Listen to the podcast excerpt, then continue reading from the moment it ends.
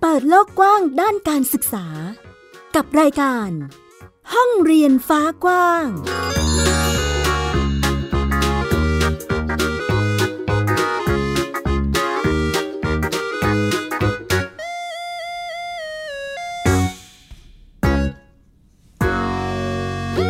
วัสดีค่ะ คุณผู้ฟังต้อนรับคุณผู้ฟังทุกท่านเข้าสู่รายการห้องเรียนฟ้ากว้างค่ะ วันนี้กลับมาพบกับดิฉันอัยดาสุนศรีเช่นเคยค่ะ แน่นอนว่าต้องมาพร้อมกับเรื่องราวข่าวสารด้านการศึกษา ที่นำมาเล่าแล้วก็พูดคุยให้คุณผู้ฟังได้ติดตามรับฟังกันอีกเช่นเคยนะคะ หลากหลายช่องทางเลยค่ะ ที่สามารถรับฟังเราได้ไม่ว่าจะเป็นเว็บไซต์ของเรานะคะ www.thaipbsradio.com แอปพลิเคชัน Thai PBS Radio หรือแอปพลิเคชัน Podcast นะคะก็สามารถฟังได้เช่นเดียวกันนั่นเองค่ะ วันนี้ห้องเรียนฟ้ากว้างมีหลายประเด็นเลยทีเดียวที่นำมาให้ได้ติดตามกันนะคะ วันนี้ขอเริ่มกันที่เรื่องแรกกันก่อนดีกว่าค่ะ กับการจัดทำคู่มือให้ครูโรงเรียนในพื้นที่เสี่ยง ให้มีความรู้เพื่อที่จะนำไปถ่ายทอดให้กับเด็กไทยเพื่อที่จะปลอดภัยจากสารหนูนั่นเองค่ะ ก็ถือเป็นยุทธศาสตร์การศึกษาของชาตินะคะ ที่เน้นการพัฒนาศักยภาพเด็กไทยทุกคน ให้มีทักษะในศตวรรษที่ 21 ที่เด็กๆเนี่ยเขาจะต้องมีความรู้พื้นฐานในการใช้ชีวิตประจำวันนะคะ คุณผู้ฟังแล้วก็มี สมรรถนะขีดความสามารถในการที่จะจัดการกับปัญหาที่ซับซ้อน แล้วก็สามารถที่จะรับมือกับสภาพแวดล้อมที่เปลี่ยนแปลงได้นั่นเองค่ะ นี่ก็เขาเรียกว่าเป็นทักษะ ในศตวรรษที่ 21 นั่นเองนะคะ รวมทั้งมีทักษะสมองการคิดวิเคราะห์ และเรียนรู้ รวมไปถึงเด็กๆ ในพื้นที่เสี่ยงที่จะได้รับผลกระทบจากโลหะหนักที่ปนเปื้อนในสิ่งแวดล้อมนะคะ ซึ่งมันส่งผลทำให้เกิดปัญหาทางด้านสุขภาพในระยะยาวของเด็กๆ รวมไปถึงการเรียนรู้ของเด็กๆด้วย ซึ่งสถาบันแห่งชาติเพื่อการพัฒนาเด็กและครอบครัว มหาวิทยาลัยมหิดลค่ะ เขาจึงได้มีการริเริ่มโครงการ день. วิจัยเพื่อติดตามผลกระทบจากสารโลหะหนัก ในเขตอุตสาหกรรม และฟื้นฟูภาวะบกพร่อง ทางสติปัญญา กระบวนการรู้คิด และการเรียนรู้ในเด็กประถมศึกษาปีที่ 4 ถึง 6 โดยการมีส่วนร่วมของคณะครู 6 โรงเรียนด้วยกันในจังหวัดพิจิตรพิษณุโลกและก็เพชรบูรณ์ค่ะ และก็ได้รับการสนับสนุนทุนวิจัยจากสถาบันวิจัยระบบสาธารณสุข ก็คือเป้าหมายครั้งนี้นะคะ ก็คือการติดตามสถานการณ์ภาวะบกพร่อง ทางสติปัญญา กระบวนการรู้คิดและการเรียนรู้ของเด็ก รวมไปถึงศึกษาปัจจัยทางด้านครอบครัวด้วย รวมไปถึงสังคมที่มีความสัมพันธ์กับภาวะบกพร่องดังกล่าวนี้ค่ะ เพื่อนำไปสู่การฟื้นฟูภาวะบกพร่องทางสติปัญญา และการเรียนรู้ของเด็กๆ โดยการมีส่วนร่วมของคุณครู รวมไปถึงเด็กๆด้วยนะคะที่จะต้องตระหนักแล้วก็มีความรู้ในการป้องกันตนเองจากสารพิษนั่นเองค่ะ ซึ่งรองศาสตราจารย์นายแพทย์อดิศักดิ์ผลิตผลการพิมพ์นะคะผู้อำนวยการสถาบันแห่งชาติ เพื่อการพัฒนาเด็กและครอบครัวมหาวิทยาลัยมหิดลเองก็บอกว่า เมื่อ 3 ปีที่ผ่านมาเนี่ยนะคะนับตั้งแต่ทางรัฐบาลเนี่ยเขาได้มีการประกาศยุติกิจการเหมืองทอง ในพื้นที่ที่ได้รับผลกระทบจากสารโลหะหนักในจังหวัดพิจิตรพิษณุโลก แล้วก็จังหวัดเพชรบูรณ์สารโลหะหนัก โดยเฉพาะอย่างยิ่งเลยสารหนูนะคะคุณผู้ฟังซึ่งเป็นสารที่เรียกได้ว่า เป็นสารพิษที่มีฤทธิ์ต่อความผิดปกติทางปัญญา ที่อาจจะปนเปื้อนอยู่กับอาหาร น้ำดื่มนะคะจากห่วงโซ่อาหารในสิ่งแวดล้อมที่อยู่ใกล้บ้านหรือว่าอยู่ใกล้ที่พักของเขาไม่ว่าจะเป็นดิน น้ำแล้วก็อากาศนะคะมันส่งผลทำให้เกิดปัญหาสุขภาพ หรือว่าภาวะเจ็บป่วย หรือโรคเรื้อรัง และทักษะทางด้านสติปัญญาการเรียนรู้นั่นเองค่ะ ซึ่งจากการไปศึกษาติดตามผลกระทบในเด็กวัยเรียนนะคะอายุ 8 ถึง 13 ปีเนี่ยจำนวนกว่า 199 คนในปี 2562 ก็คือปีนี้นั่นเองนะคะเขาก็พบว่ามีอุบัติการการได้รับแล้วก็สัมผัสสารหนูอานินทรีในปัสสาวะเนี่ยที่มันมากกว่าเกณฑ์ปกติเนี่ยนะคะอยู่ในเด็กเนี่ยมีอยู่ที่ 4.5%ด้วยกัน ซึ่งลดลงถ้าเทียบกับการสำรวจในปี 2559 นะคะ ซึ่งลดลงถึง 12 เท่าตัวเลยทีเดียวภายในระยะเวลา 3 ปี ซึ่งในปี 2559 เนี่ย ตอนที่มีการตรวจนะคะมีการศึกษาเนี่ย ตรวจพบว่าสารหนูที่อยู่ในปัสสาวะของเด็กๆ เนี่ย มีอยู่ถึงร้อยละ 35.6 เลยทีเดียว ลดลงไปเยอะมากอย่างที่ดิฉันบอกไปนะคะ12 เท่า ตอนนี้อยู่เหลืออยู่แค่ร้อยละ 4.5 นั่นเองนะ และจากการประเมินความบกพร่องทางการเรียนนะคะ คุณผู้ฟังเด็กที่เป็น LD หรือว่ามีปัญหาบกพร่องทางสติปัญญาเนี่ยนะคะเขาก็พบความบกพร่องทางการเรียนรู้อยู่ที่ 22.22%ด้วยกัน ส่วนผลการสำรวจในปี 59 นะคะ พบว่ามีอยู่ที่ร้อยละ 23.5%นะคะ นอกจากนั้นค่ะ จากการประเมินระดับสติปัญญา เขาก็พบนะคะว่าเด็กที่มีสติปัญญาหรือว่า IQ ปกติเนี่ยอยู่ที่ 59.4%และก็พบว่าเด็กที่มีระดับสติปัญญาต่ำกว่าเกณฑ์ปกติ มีอยู่ 40.6%ด้วยกันนะคะก็เป็นการศึกษาวิจัยติดตามผลกระทบที่ได้รับนะคะสำหรับเด็กๆที่ มีอยู่ในพื้นที่เสี่ยงที่จะได้รับสารหนูจากการทำเหมืองแร่นั่นเองนะคะก็คือเด็กวัยเรียนช่วงอายุ 8 ถึง 13 ปีนั่นเองค่ะ ซึ่งรองศาสตราจารย์นายแพทย์อดิศักดิ์นะคะก็บอกว่าปัญหา LD เนี่ยเกิดจากสารหนูส่วนหนึ่งนะ แต่มันยังมีปัจจัยอื่น ๆ ร่วมด้วย อย่างเช่นปัญหาความยากจน เพราะว่า การยุติการประกอบกิจการเหมืองไปเนี่ยนะคะก็ส่งผลทำให้พ่อแม่ของเด็กเนาะเขาขาดรายได้ แล้วก็ทำให้ต้องไปทำงานไกลบ้านมากขึ้น ทิ้งลูกเอาไว้ที่บ้านกับตากับยายนะคะ ก็เป็นคุณตาคุณยายเนี่ยเลี้ยงดูก็อาจจะขาดความรู้ความเข้าใจในการเลี้ยงดูเด็กได้ ซึ่งโอเค คุณคุณคุณต้องเข้าใจแบบนี้ก่อนเราจะไปพูดอย่างนั้นให้กับคนรุ่นเก่าก็ไม่ได้นะคะ เพราะว่าเดิมทีเนี่ยเขาก็เลี้ยงลูกของเขามาจนเติบโตได้จนเป็นพ่อคนแม่คนขนาดนี้นะคะแต่ว่าพอต้องมาเลี้ยงดูลูกหลานในยุคใหม่เนี่ยนะคะแน่นอนว่าบางครั้งเนี่ยเขาก็อาจจะไม่ทันกับ โลกที่มันเปลี่ยนแปลงไปอย่างการมีเทคโนโลยีเข้ามา ก็อาจจะส่งผลทำให้การเลี้ยงดูเด็กในยุคนี้ อาจจะได้รับผลกระทบไปด้วยนะคะ นอกจากนี้ค่ะ คุณผู้ฟังจากการศึกษาลงลึกเข้าไปอีกเนี่ยเขาก็บอกว่าเด็กๆเนี่ยมีการทำกิจกรรมการเล่นที่สร้างสรรค์ลดลง ไปอยู่กับโซเชียลมีเดียมากขึ้น เล่นมือถือมากเกินไป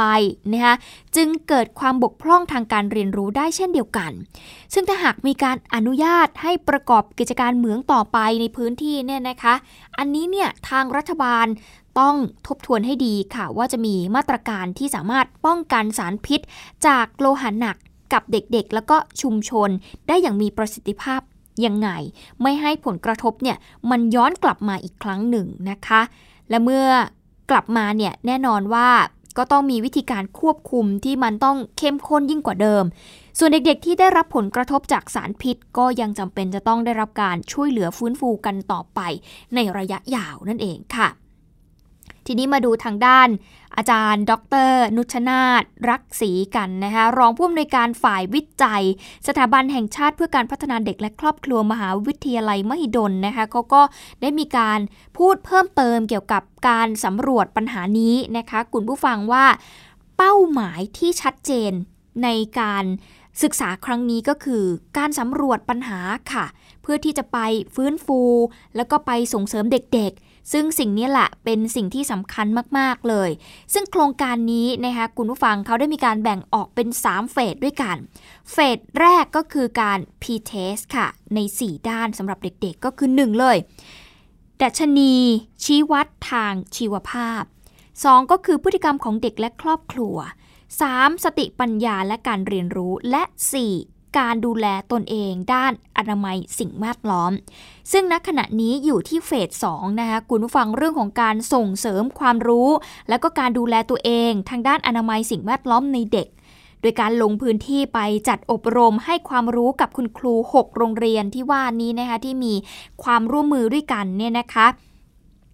เริ่มจากการปรับทัศนคติ ของคุณครูนั่นแหละค่ะ ให้เข้าใจความบกพร่องของเด็กๆ แล้วก็ตระหนักถึงบทบาทของตัวเองนะคะ ในการที่จะสังเกตประเมินแล้วก็ส่งเสริมตั้งแต่เริ่มต้นเลยต้องสื่อสารให้เด็กเข้าใจนะคะแล้วก็ต้องมีเทคนิคกระบวนการสอน รวมไปถึงการจัดทำสื่อเพื่อที่จะพัฒนาเด็กเรื่องของการเรียนรู้ของพวกเขานั่นเองนะคะ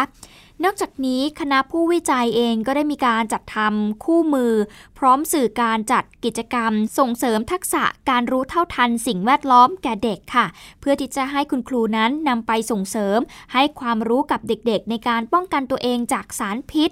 การลดความเสี่ยงจากการได้รับสารพิษนะคะคุณฟังหรือว่าไปสัมผัสสารพิษนั่นเอง จากการที่มันไปปนเปื้อนอยู่ในน้ำอยู่ในอากาศที่อยู่รอบๆตัวเด็กนะคะ อย่างยกตัวอย่างนะวิธีการป้องกันตนเองจากสารพิษ สิ่งแรกเลยก็คือ การล้างผักผลไม้ก่อนรับประทานทุกครั้ง 2 ก็คือการสวมหน้ากากอนามัยเมื่อมีฝุ่นควันสารพิษเกิดขึ้น 3 ก็คือการอาบน้ำชำระร่างกายของตัวเองทุกครั้ง หลังจากที่ที่ไปทำกิจกรรมต่างๆ นอกบ้าน 4 ก็คือการล้างมือทุกครั้งก่อนที่จะหยิบจับอาหารเข้าปากของตัวเองค่ะ 5 ก็คือการใส่เสื้อผ้าที่มันมิดชิด 6. การดื่มน้ำที่มาจากขวดที่มีการปิดสนิทหรือว่าน้ำกรองนั่นเอง และอันดับสุดท้ายก็คือการสวมถุงเท้า รองเท้าทุกครั้งเมื่อออกจากบ้าน ก็เป็นตัวอย่างวิธีการป้องกันตัวเองนะคะจากสารพิษที่เด็กๆสามารถ ทำได้เลยแล้วก็ต้องปลูกฝังพวกเขาด้วยนะคะ ให้พวกเขารู้จักที่จะป้องกันตัวเองนะ ว่ามันมีวิธีการยังไงบ้างที่เขาสามารถทำได้นั่นเองนะคะ ซึ่งถ้าหากเด็กๆเเขามีความรู้เรื่องของการป้องกันตัวเองในเบื้องต้นแล้วเนี่ยนะคะ คุณผู้ฟังแน่นอนว่า มันก็จะถูกหล่อล้อมกลายเป็นนิสัยของพวกเขา แล้วก็เกิดเป็นพฤติกรรมในการที่จะดูแลส่งเสริมสุขภาพของตัวเองนะคะ ซึ่งที่ผ่านมาเขาก็พบว่าเด็กๆเนี่ยสนุกกับกิจกรรมมากเลยนะคุณผู้ฟังที่เขาได้คิดค้นขึ้นมา แล้วนอกจากนี้ยังช่วยเผยแพร่ความรู้ให้กับเด็กๆ ในโรงเรียน ครอบครัวชุมชนอีกด้วยนะคะซึ่งเป็นการพัฒนาเด็กอย่างยั่งยืน ซึ่งในเฟสที่3เนี่ยนะคะคุณผู้ฟังเขาก็จะมีการดำเนินการในปีหน้า เพื่อที่จะประเมินผลแล้วก็ทำโพสเทสต่อไปนั่นเองนะคะ ก็เป็นอีกหนึ่งงานวิจัยนะคะ คุณผู้ฟังของสถาบันแห่งชาติเพื่อการพัฒนาเด็กและครอบครัว มหาวิทยาลัยมหิดลที่เข้ามามีบทบาทในการส่งเสริมความรู้นะคะ แล้วก็ตระหนักถึงปัญหาที่เกิดขึ้นกับเด็กๆในพื้นที่ พอเห็นปัญหาแล้วพยายามที่จะค้นหาทางออก แล้วก็วิธีการป้ององกันให้กับพวกเขา ให้พวกเขานั้นมีสติปัญญาที่ดี ได้รับการเรียนรู้ที่พร้อมและเหมาะสมกับพวกเขานั่นเองนะคะ ก็เป็นอีกหนึ่งเรื่องที่เรานำมาฝากในวันนี้นั่นเองค่ะ มาต่อกันที่เรื่องต่อไปพูดถึงเรื่องของสารพิษ มันไม่ใช่แค่ สารโลหะหนักอย่างสารหนูอย่างเดียวเท่านั้นนะคะ คุณผู้ฟังแน่นอนว่า อันนี้เนี่ยอาจจะพบในเฉพาะบางพื้นที่บางจุดเท่านั้น แต่สิ่งหนึ่งที่พบได้ทุกที่เลย เชื่อว่าเด็กๆทุกคนเนี่ยน่าจะอยู่ในพื้นที่เสี่ยงนะ คุณผู้ฟังนั่นก็คือการ บริโภคอาหารที่อาจจะมีสารปนเปื้อนนะ อย่างสารเคมี สารกำจัดศัตรูพืชต่างๆ เนี่ยนั่นเองนะคะ ก็ถือเป็นอีกหนึ่งเรื่องที่เราจะต้องร่วมกันใส่ใจนั่นเองค่ะ ทีนี้เราก็เลยจะมาพูดถึงเรื่องของการสร้างอาหารกลางวันแบบอินทรีย์ในโรงเรียนค่ะ คุณผู้ฟัง ก็เป็นอีกหนึ่งข้อเสนอเพื่อการแก้ไขปัญหาการปนเปื้อน สารเคมีเกษตรที่ส่งผลต่อสุขภาพของเด็กๆนะคะ พร้อมกับการขยายสัดส่วนของผู้บริโภคด้วย แต่หลายโรงเรียนที่เดินหน้าเรื่องนี้ยังติดปัญหาเรื่องของผลผลิตที่ไม่เพียงพอ วันนี้ค่ะคุณทัศนีประกอบบุญ จะเดินทางไปยังโรงเรียนแห่งหนึ่งที่จังหวัดพิษณุโลกนะคะไปดูวิธีการแก้ไขปัญหาเรื่องของผลผลิตที่ไม่เพียงพอ ไปติดตามจากรายงานค่ะ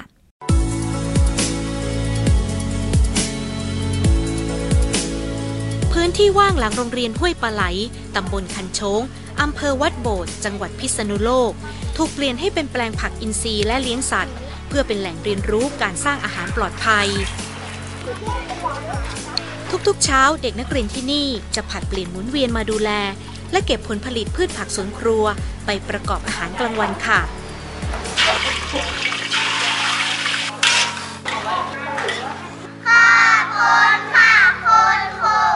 เมื่อมั่นใจในที่มาก็ทำให้นักเรียนที่นี่รับประทานอาหาร โดยไม่ต้องกังวลกับผลกระทบด้านสุขภาพค่ะ ก็ที่บ้านก็เรายังมีอาหารพวกตอนเช้ากับตอนเย็นเนี้ยค่ะ เวลาเราเลือกซื้อ ก็อยากให้ผู้ปกครองเนี่ยเลือกซื้อผักที่ปลอดภัยค่ะ แล้วก็ก่อนรับประทานเนี่ยก็ปรุงให้สุกอะไรอย่างเงี้ยค่ะ ก็อยากให้ช่วยกันปลูกผักเองกว่า ดีกว่าไปซื้อที่ตลาดอะไรอย่างเงี้ยค่ะนายธงไทยบุตรทีผู้อำนวยการโรงเรียนห้วยปลาไหลบอกว่า การส่งเสริมทำเกษตรอินทรีย์เพื่ออาหารกลางวันในโรงเรียน นอกจากหวังผลให้เด็กนักเรียนได้เรียนรู้แล้ว ยังต้องการให้ผู้ปกครองมามีส่วนร่วมในการผลิตอาหารปลอดภัยที่บ้านพื้นที่ที่มีอยู่อย่างจำกัดทำให้ผลผลิตไม่เพียงพอ ที่จะนำไปใช้เป็นวัตถุดิบประกอบอาหารให้กับนักเรียนที่นี่ จึงยังจำเป็นต้องใช้วัตถุดิบจากภายนอก แนวคิดเพื่อที่จะให้ชุมชนมีส่วนร่วมในการสร้างอาหารปลอดภัยให้กับนักเรียนที่นี่ จึงเป็นแนวทางสำคัญของการแก้ไขปัญหาเรื่องนี้ค่ะ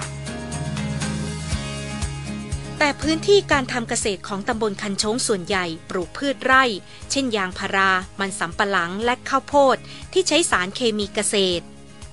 มูลนิธิสิ่งแวดล้อมศึกษาสาขาพิษณุโลก ที่สนับสนุนโครงการอาหารกลางวันของที่นี่ จึงเริ่มชักชวนกลุ่มเกษตรกร ที่เห็นความสำคัญในการทำเกษตรอินทรีย์ ส่งให้โรงเรียน เพื่อแก้โจทย์ผลผลิตที่ยังไม่เพียงพอ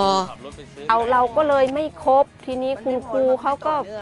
อืมคุณครูเขาก็ได้มั่งไม่ได้มั่งอืมครูเขาก็เลยไปเอาตรงที่เขาพร้อมทุกอย่าง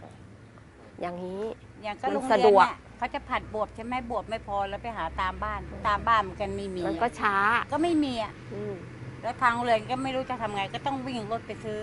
หรือว่าเพียงพอไหม ผู้อำนวยการมูลนิธิระบุว่า การแก้ปัญหาไม่ใช่แค่การขยายกลุ่มเกษตรกร เพื่อผลผลิตอินทรีย์เพียงอย่างเดียว แต่ต้องมีการวางแผน เช่นการจัดทำตารางอาหารกลางวันล่วงหน้า เพื่อกำหนดพืชผักที่จะปลูกให้สอดคล้องกับความต้องการ ต้องจับอ่าผู้ผู้ผลิต กับผู้บริโภคมาเจอกัน ก็คือโรงเรียนกับชุมชนนี่แหละต้องมานั่งวางแผนร่วมกันถึงการผลิต ถึงปริมาณความต้องการของวัตถุดิบอาหารที่จะประกอบให้นักเรียน รวมถึงรายการพืชต่างๆ ที่จะเป็นเมนูอาหารกลางวันให้นักเรียน ตามหลักโภชนาการอะไรก็ว่าไปตามตามหลักการฉะนั้นชุมชนที่ผลิตอยู่แล้วบางส่วนที่เหลือจะต้องมาวางแผนผลิตใหม่เพิ่ม ปริมาณพืชต่างๆ หรือปริมาณการผลิตความหลากหลายของพืชที่จะผลิตส่งโรงเรียน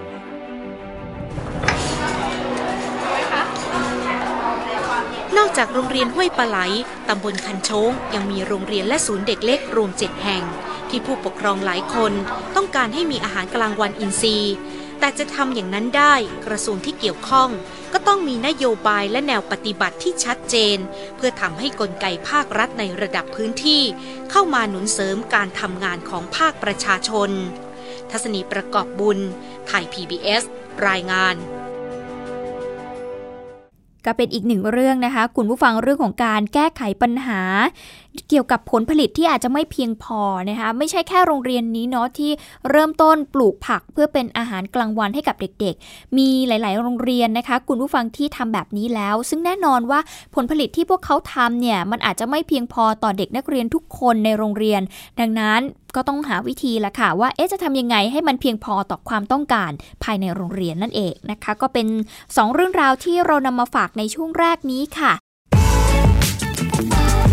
Worldwide Education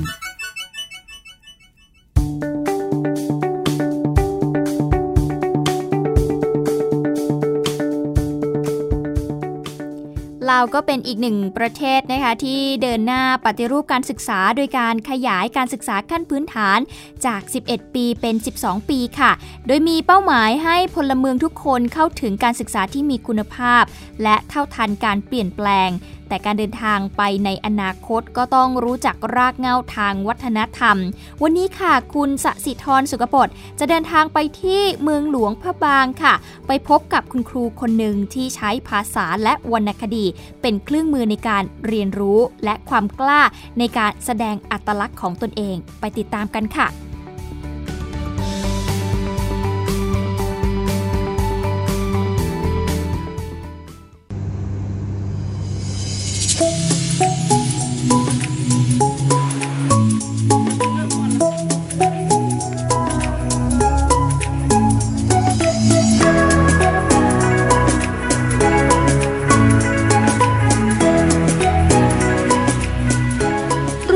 บ้านนาหลวง ทิศใต้ของเมืองมรดกโลกหลวงพระบาง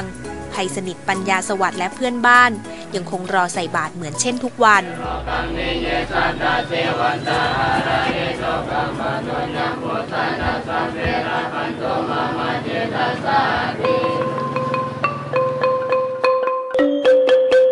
ไม่ใช่เรื่องแปลกหากคนในบ้านจะได้ยินเพลงจำปาลาว และเพลงพื้นเมืองอื่นๆ ก่อนเขาจะออกไปทำงานค่ะ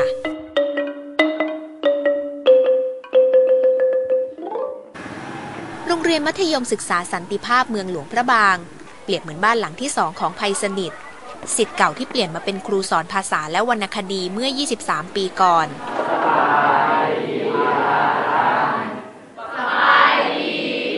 สมายเลยคำทักทายภาษาต่างๆ บอกถึงที่มา และความหลากหลายทางชาติพันธุ์ของนักเรียนจากแขวงหลวงพระบาง และแขวงอื่น ๆ ทางเหนือของลาว ซึ่งปัจจุบันมาเรียนที่นี่ไม่น้อยกว่า 3,000 คนค่ะ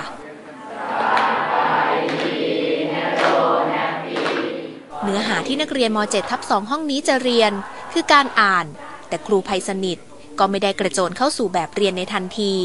ด้วยเชื่อว่าการสร้างบรรยากาศให้เอื้อต่อการเรียนรู้เป็นเรื่องสำคัญ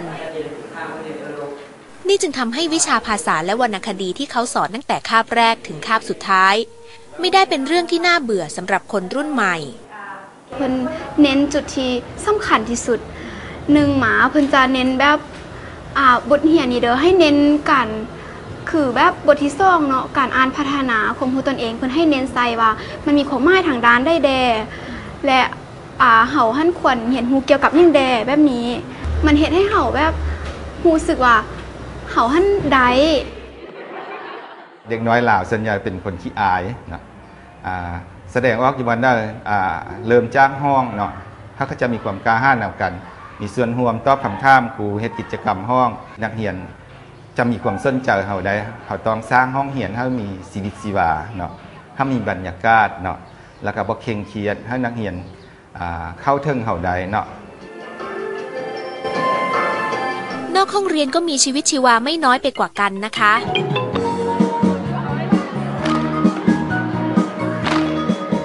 ด้วยการเรียนการสอนของที่นี่ ไม่ได้แยกขาดจากจารีตประเพณีท้องถิ่นและวันสำคัญของชาติ นักเรียนหลายคน จึงต้องซ้อมการแสดงและศิลปะวัฒนธรรมต่าง ๆ ได้ตลอดเวลาค่ะ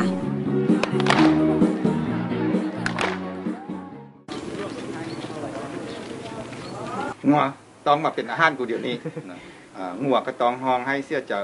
ตกขมะเจออะไรกับบอกเสื้อว่าเสื้อเอ้ยค่อยยังมีลูกอ่อนน้อย นักเรียนใหม่ชั้นม .5 กลุ่มนี้เป็นเด็กชนเผ่าที่มาจากต่างแขวงค่ะ ครูภัยสนิทนัดพวกเขามาที่วัดเชียงทอง เพื่อเรียนรู้อัญมณีล้ำค่าแห่งอาณาจักรล้านช้าง ชั่วโมงเศษๆในการเรียนนอกห้อง เรื่องเล่าของครูกระตุ้นให้ลูกศิษย์กลุ่มนี้ได้เห็นคุณค่าอดีต เพื่อเข้าใจปัจจุบันและอนาคต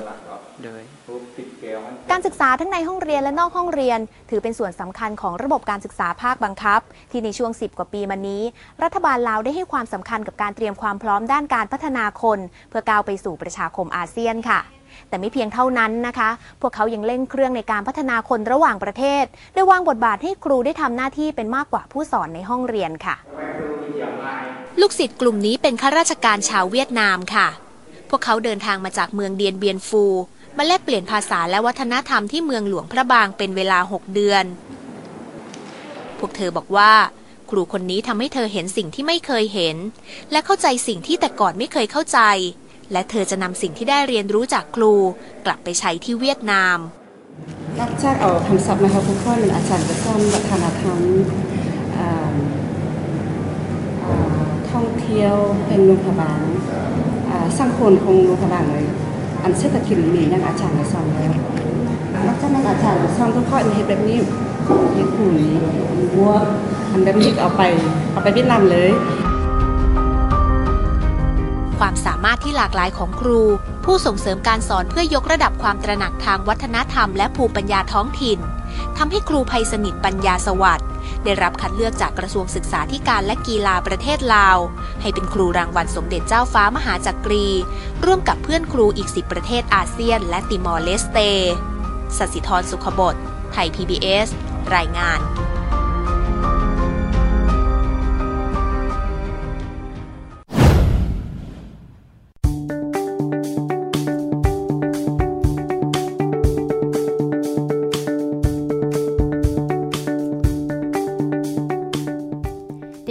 เอเชียตะวันออกเฉียงใต้มีพฤติกรรมการใช้อินเทอร์เน็ต เพื่อเข้าถึงวิดีโอ contentเพลงและก็ซอฟต์แวร์เพิ่มมากขึ้นนะคะ จากรายงานของ c a s p e r s k y ค่ะ บริษัทผู้ผลิตซอฟต์แวร์ ระบบรักษาความปลอดภัยทางอินเทอร์เน็ต ประจำปี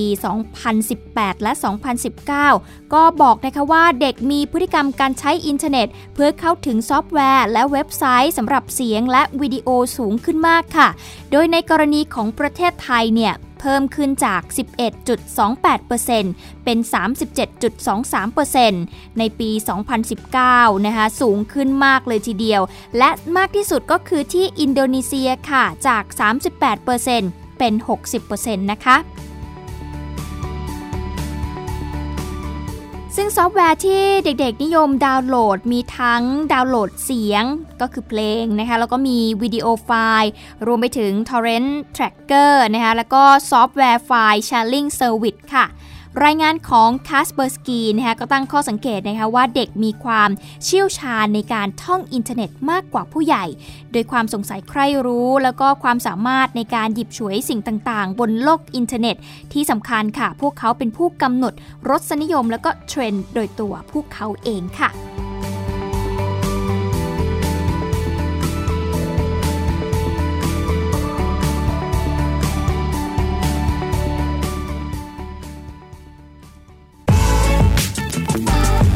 Worldwide Education